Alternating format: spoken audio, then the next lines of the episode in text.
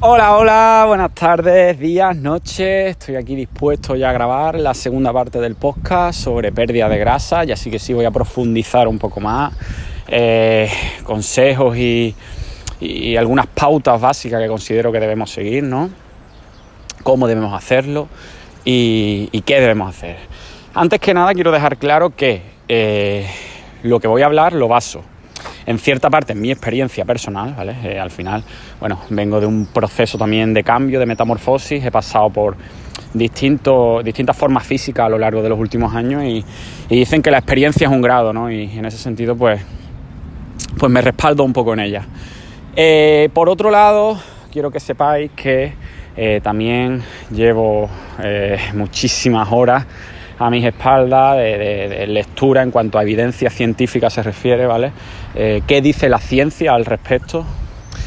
¿Cómo debemos hacerlo y qué debemos hacer, ¿no? En ese sentido, pues que sepáis que, que, que- que, bueno, que tengo respaldo empírico también, ¿vale? Porque así me lo requiere el máster, ¿no? De mi TFM. De hecho, va sobre pérdida de grasa y, ejercicio físico. Así que bueno, vamos a ello. Y lo primero, y creo que es la piedra angular de todo, o sea, sin, sin esto no hacemos nada, y, lo he comentado muchas veces, la adherencia, ¿no?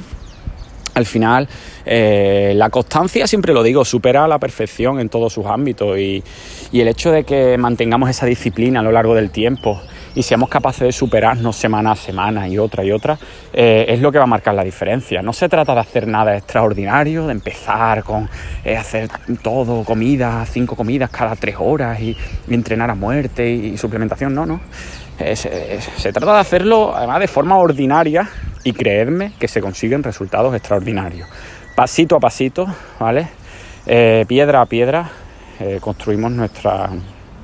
eh, siempre lo digo, ¿no? Somos arquitectos de nuestro propio cuerpo, podemos serlo perfectamente, Eh, pero hace falta esfuerzo, dedicación, ¿vale? Y si aún no has empezado, pues bueno, te invito a que escuches mi podcast sobre cómo empezar, pero dejo una pincelada básica que creo que también es vital, que hay una frase que me gusta mucho de Mario Alonso Puig, que es un reconocidísimo médico cirujano, divulgador científico, ha trabajado en la para la Universidad de, Harvard, ha estado en hospitales súper famosos de Estados Unidos. Y, y bueno, eh, la conferencia, si no lo habéis escuchado, de verdad, os lo recomiendo muchísimo. eh, o, si- o leedlo también, ¿no? Que, pero bueno, eh, él dice que para empezar te preguntes a ti mismo, a ti misma, qué es lo menos costoso que te atreves a hacer eh, para alcanzar tus objetivos, ¿no? Y a lo mejor tú reflexionas y me dices, bueno, pues yo me voy a quitar el donut de por la tarde. Perfecto. Me parece genial. Y mañana voy a hacer 15 sentadillas. Bueno, me sirve. O sea, me sirve, no, me sobra. Y pasado mañana, bueno, pues me voy a quitar también las galletas del desayuno y le añado 10 flexiones. Vamos, seguimos. Y la otra, y la otra, y la otra. ¿Vale? Vamos un poco, pues, superándonos a nosotros mismos, ¿no? Creando nuevas adaptaciones, siempre lo digo, eh, sin radicalismo y, y- y lo comento muchísimas veces.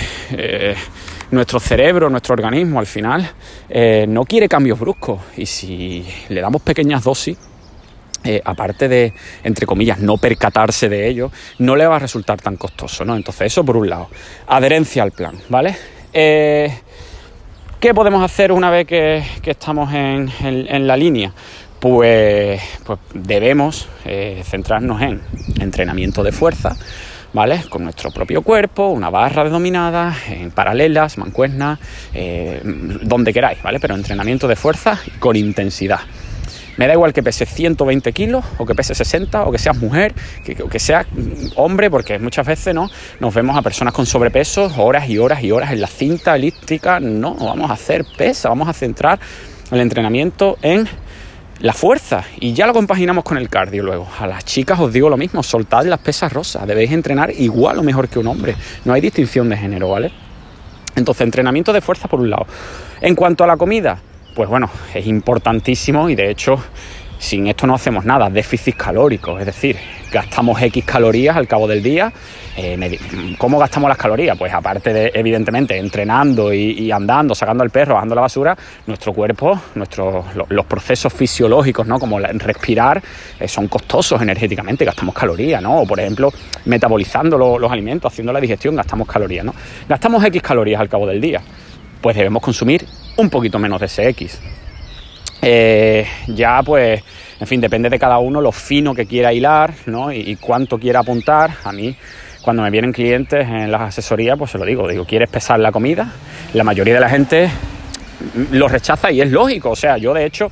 Eh, no creo que nadie deba estar tirando de báscula porque al final resulta estresante y, no sé, creo que mejor por proporciones, ¿no? Eh, dos palmas de la mano de pollo, eh, un puñado de arroz, eh, una cucharada de aceite, ¿vale? Creo que es mucho más sano y mucho más llevadero, ¿no? A nivel, a nivel psicológico.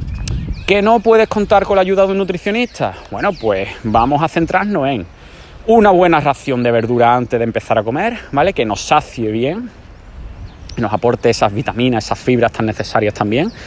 Eh, y seguimos con una ración mm, como dos proporciones, dos, palmas de la mano, tres, según también la persona, ¿no? Eh, de proteína, carne, pescado, huevos, lácteos, ¿vale? Súper importante.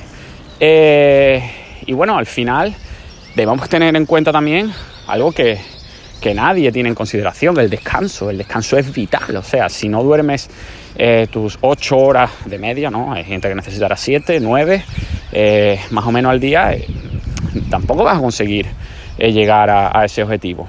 Y otra cosa que tampoco tenemos en cuenta, y hay personas que este es su problema, los niveles de estrés.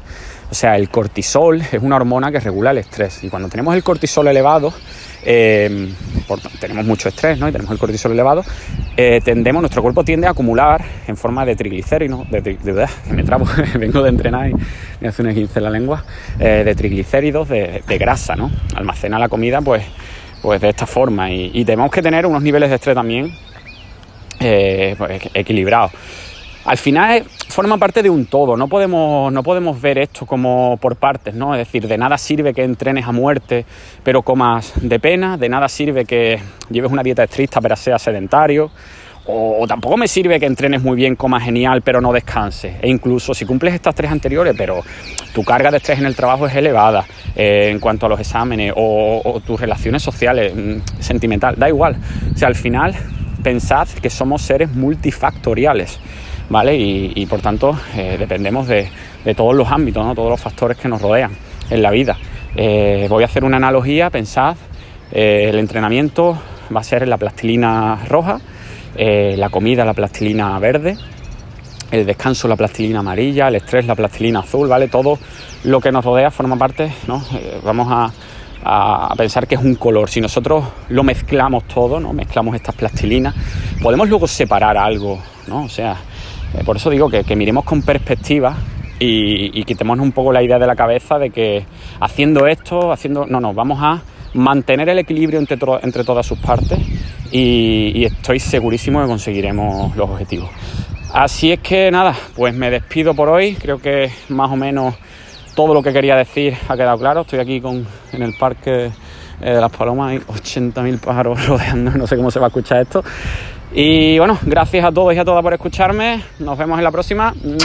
Hasta pronto.